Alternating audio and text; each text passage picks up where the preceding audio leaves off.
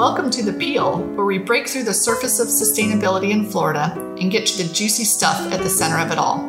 I'm your host, Amber Whittle, Executive Director of Southface Sarasota at the Florida House. We're a nonprofit that is increasing the resilience, affordability, and health of Florida's buildings and communities, and we're saving the planet along the way.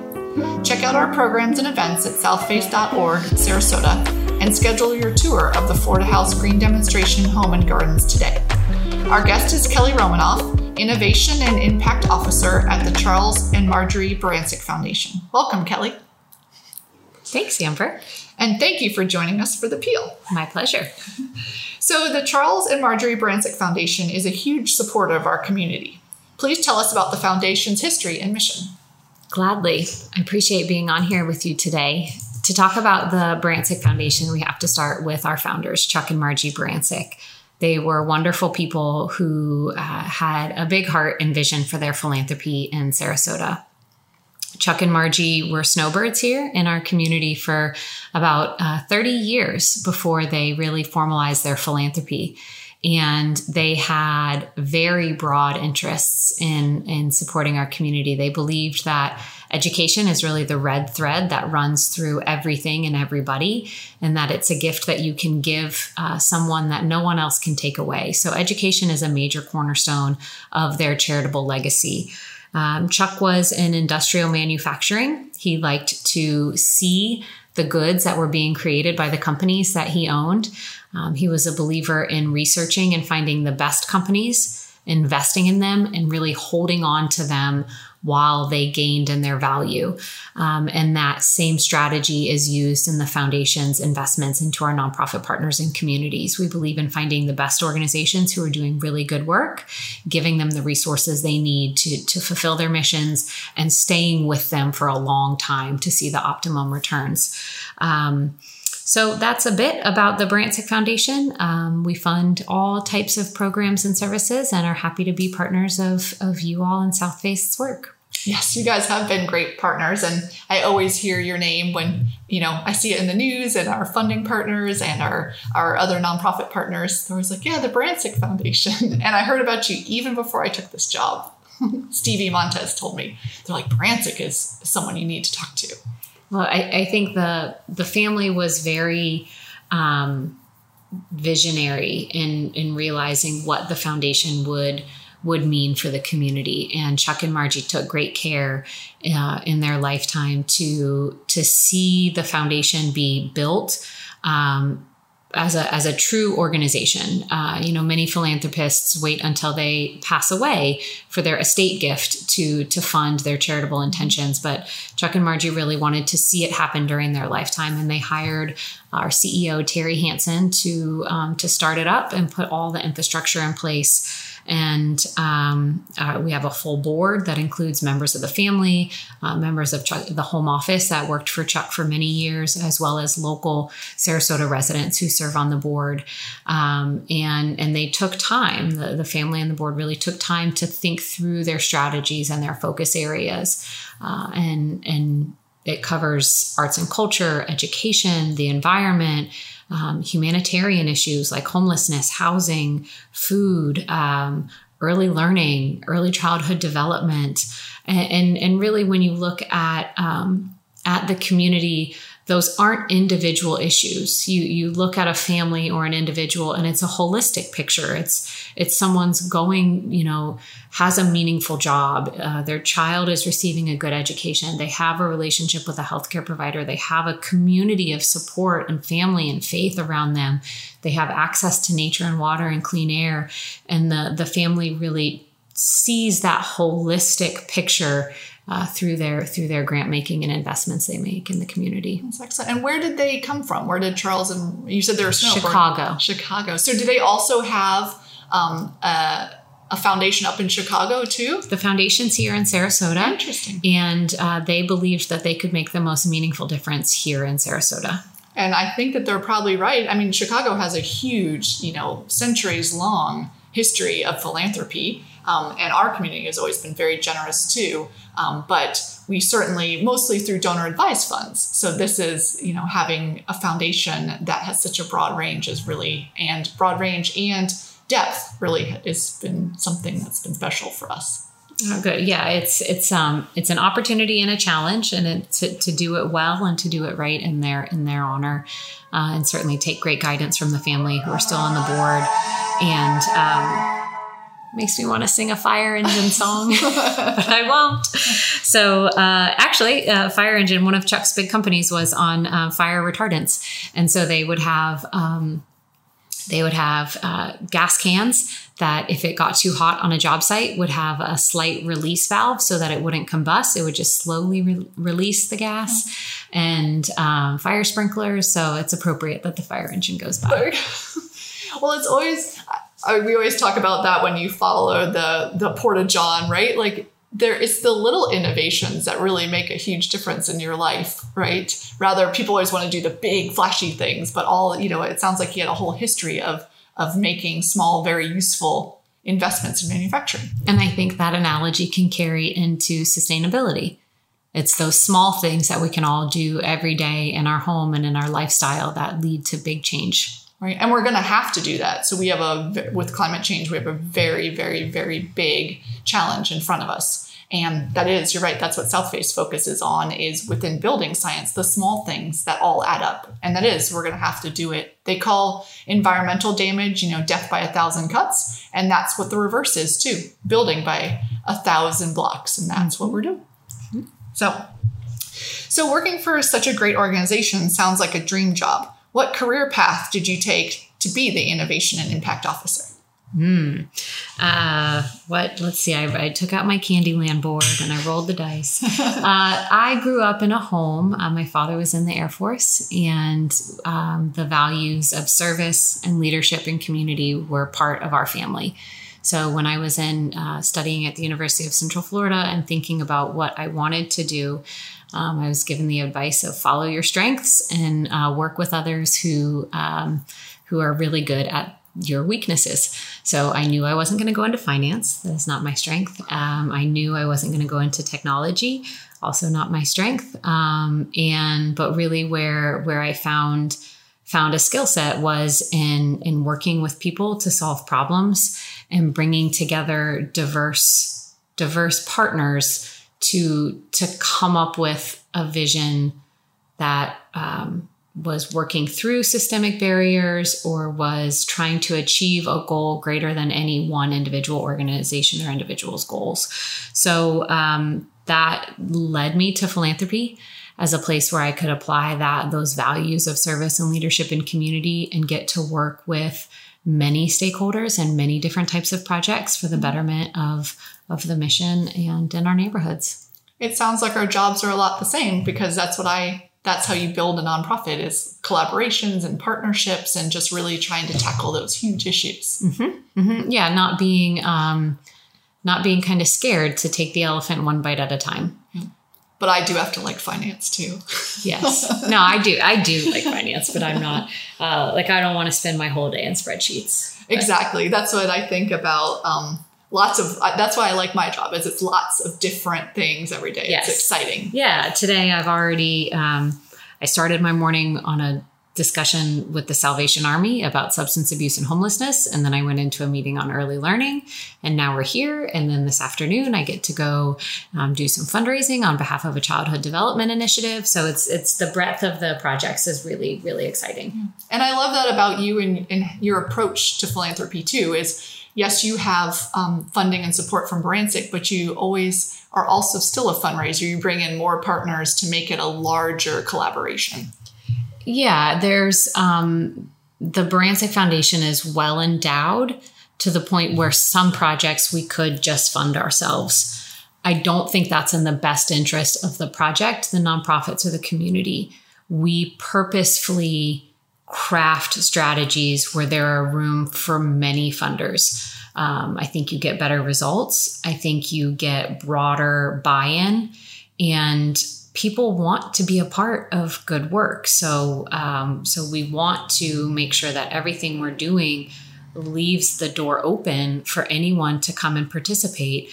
Because uh, it doesn't matter if it's $5 or $5 million, every gift matters to that person and uh, and that's that's the beauty of philanthropy is that everybody can participate and yeah we're very very purposeful in in how we craft our strategies so that there um, there's an invitation for many to to join and we, so we we've talked often about bringing in national funders into Sarasota because there are some national funders. But I notice when I look at other nonprofits when they have their sponsorships, et cetera, it's almost always exclusively local funders. Is that pretty common in most philanthropic communities, or is it sort of unique to Sarasota? Uh, so I know Sarasota m- m- the most. This is where mm-hmm. I've worked for um, for my career, so I, I, can't really compare it to others. I, I just don't have that experience mm-hmm. um, to say. I, I, would say that certain industries lend itself more to national.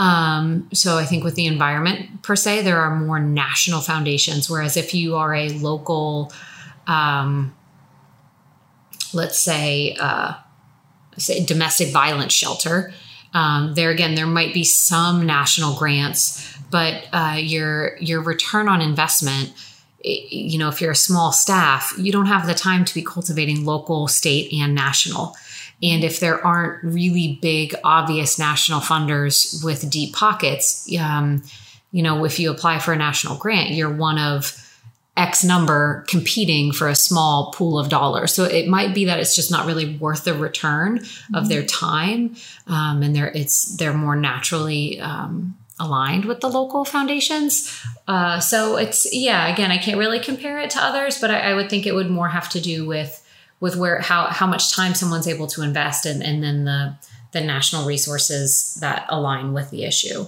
Yeah, and I mean, there's always federal grants, et cetera, mm-hmm. like whether for social services or environment. Um, mm-hmm. Um, so those are always good sources. But, but they're, they're, very technical. They're very hard.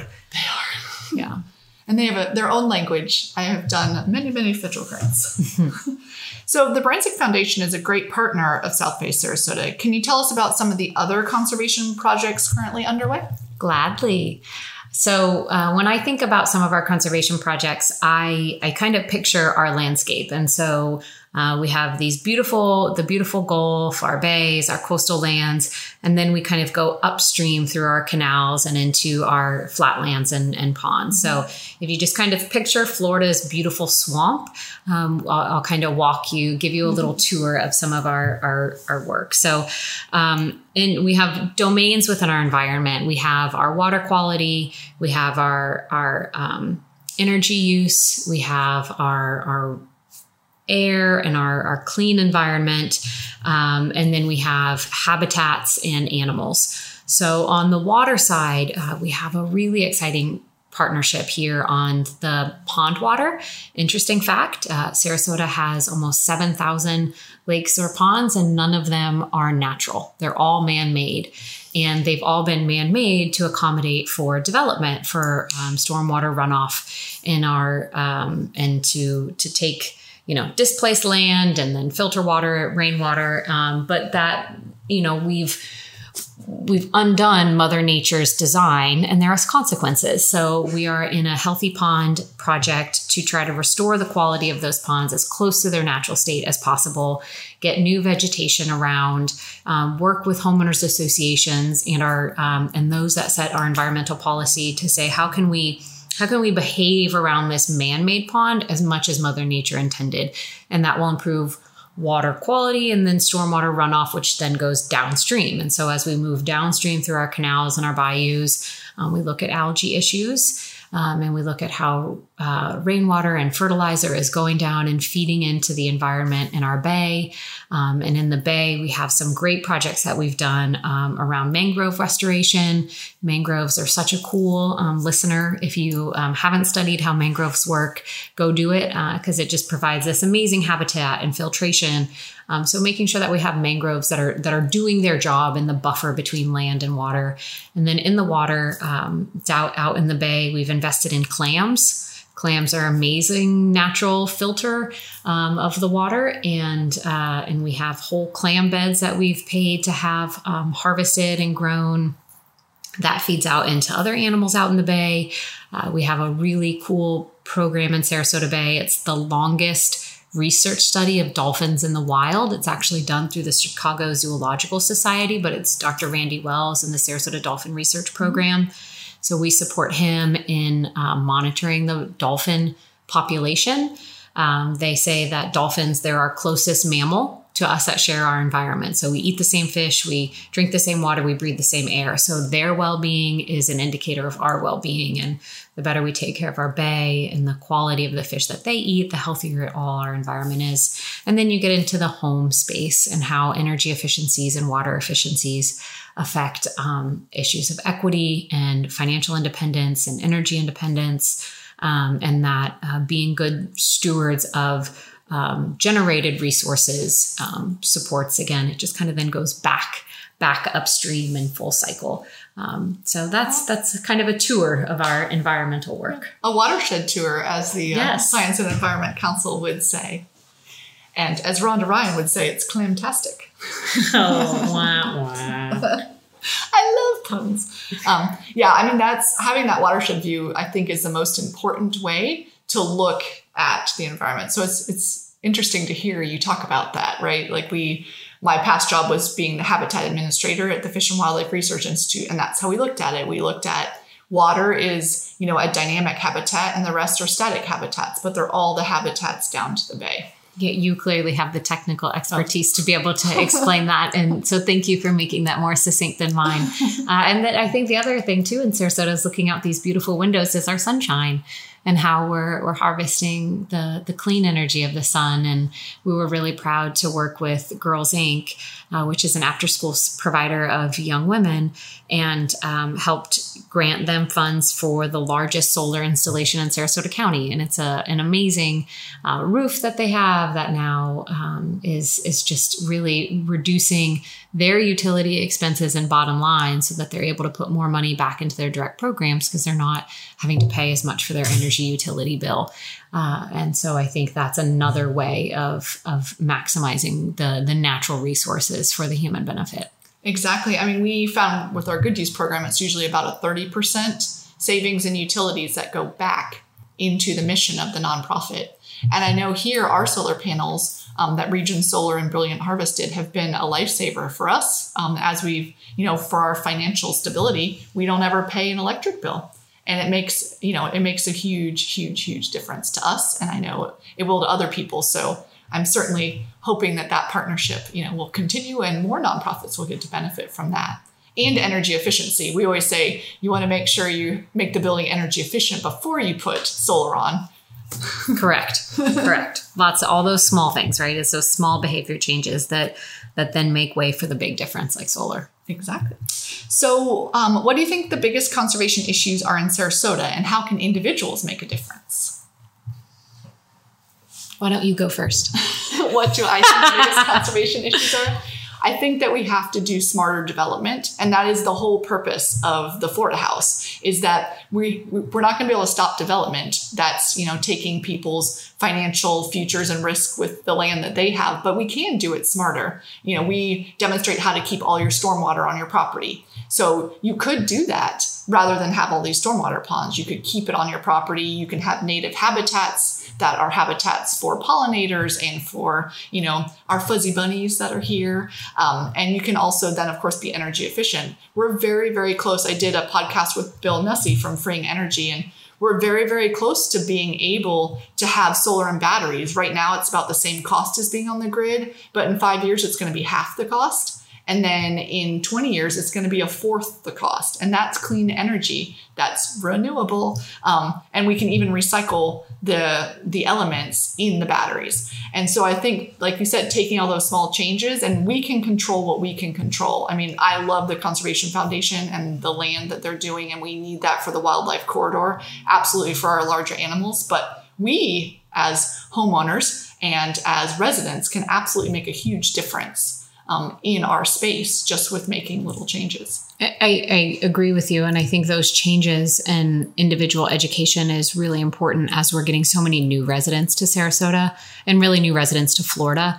it's such a different landscape than other states. The same way if I were to move up north, I would have to learn winter and how to how to be a part of that environment. Mm-hmm. And people coming to down here into Florida need to understand um, what our habitat is and is not. And um, I look around at St. Augustine grass. That's not natural right? It needs water, it needs fertilizer to be kept green, and that's really not what's intended to grow here.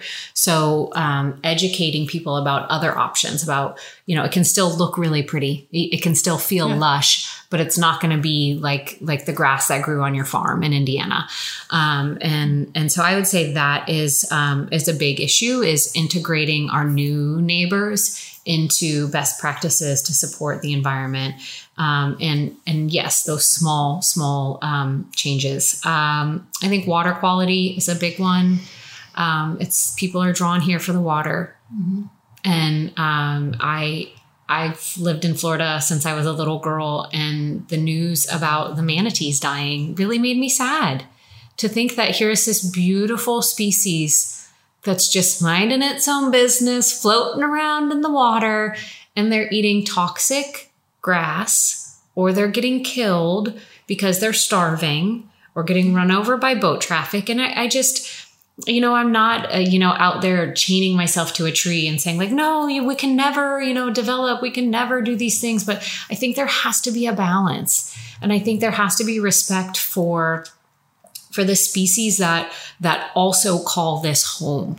Uh, and we, we do need to consider as being the top of the food chain how our behavior does impact the other species who can't set policy, who don't have purchasing power, who aren't operating motorized vehicles, who aren't uh, contaminating uh, the space. We do need to take responsibility uh, for being the dominant mammal and, and consider how we are influenced, you know, negatively impacting the well-being of others. Yeah, I completely agree. I mean, I think we do have that moral imperative to do that. And I would say um, Sarasota is always about water. That's, you know, when I talk to partners, we always start with that. People are very, very connected to the water here. Mm-hmm. And it's interesting because um, Biden has put, President Biden has put forth that 30 by 30 plan to protect 30% of land and ocean by 2030. And Sarasota County has 38% of its land already accounted for, a huge portion being Myakka State Park.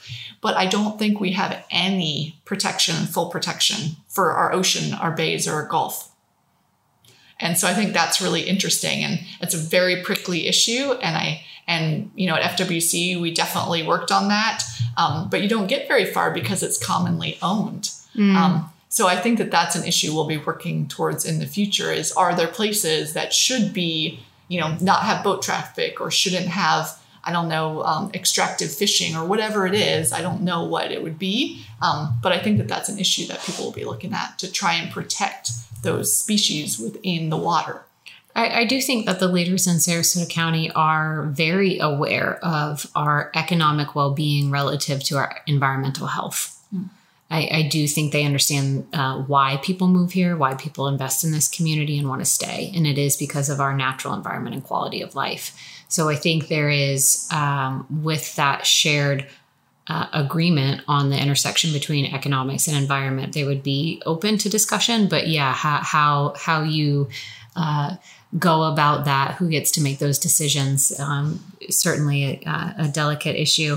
Sarasota, the, the county though, and the city have been great in setting goals towards mm-hmm. um, towards renewable energy, towards um, sustainability, and I do really commend the commissioners um, at the city and county level for listening to the sustainability staff on there, um, employed by the city and county to set forward strong strong ideas. Um, so I, I hope there'll be an appetite for that discussion.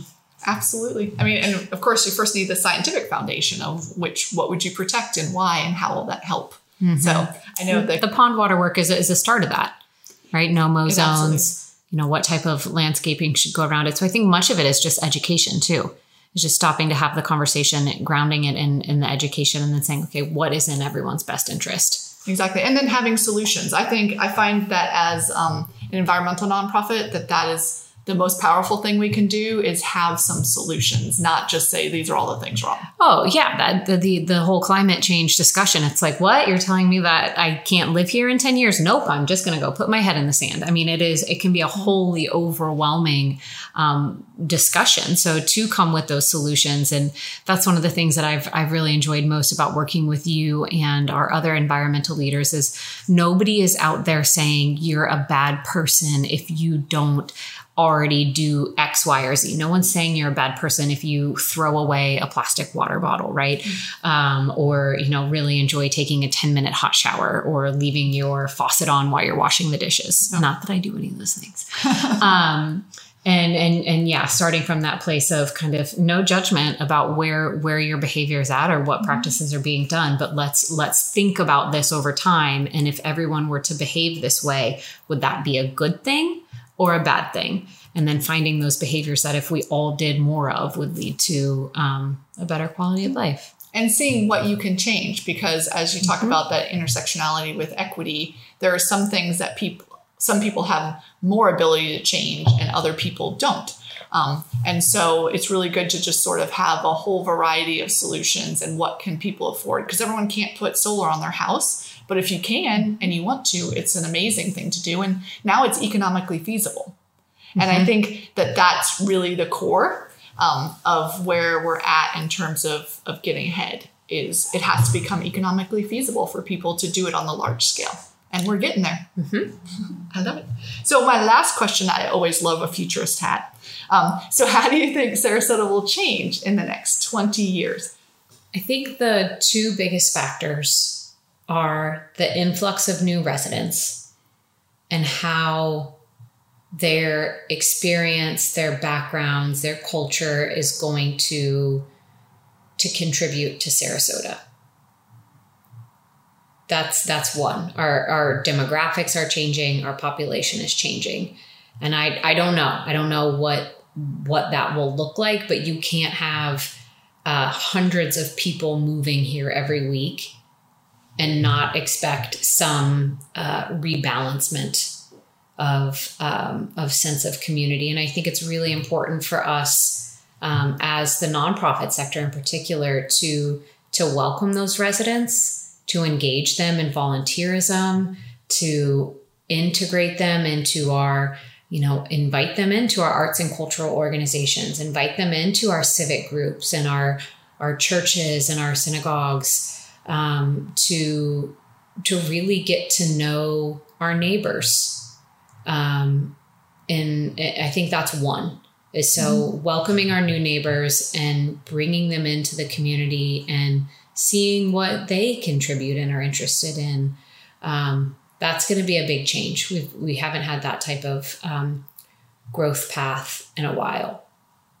We've always had people retiring here but really now we have baby boomers we have a lot of families people that you know covid really disrupted things mm-hmm. um, and uh, and so we have a new a new wave of of residents and people won't um, care about what they don't know so i think you're absolutely right getting people to know about Florida and then even the native habitats in Florida, like you mm-hmm. were talking about the grass. Yeah, and, and what do they know that we don't? Yeah right what expertise or uh, do they bring from their their community and their homes that that can benefit us too mm-hmm. right so so opening up our doors to have that exchange with our new neighbors and and not just sticking to well these are the people i know but really integrating our new neighbors in mm-hmm. um, and then i think the other really big thing um, is our is affordable housing um, it's we are pricing out our workforce. I think we the, have priced out our workforce. Yeah, yeah, yeah, correct. The hospital right now has a thousand open jobs. And this isn't, you know, I'm not speaking out of term. Mm-hmm. This is something that they reported to the county commission a couple weeks ago. And they make offers every day. People say yes, and then they look at the housing market and they say i'm sorry i can't move i can't accept your job i can't move here it's too expensive for me to mm-hmm. live um, we have workforce in our childcare centers in our restaurants at our dry cleaners at our gas stations in our schools in our nonprofits um, business hotels who are saying, I can't afford my rent. I can't be here anymore. Uh, and um, until we come up with a real strategy and commit year over year to affordable housing. And and and and I think the I think my um, somebody is slapping my hand right? It's not affordable housing. It's it's workforce housing. You know the median home price is $490,000 the average rent is $2200 for a two bedroom in downtown Sarasota you know a 500 square foot little loft apartment was $3100 a month.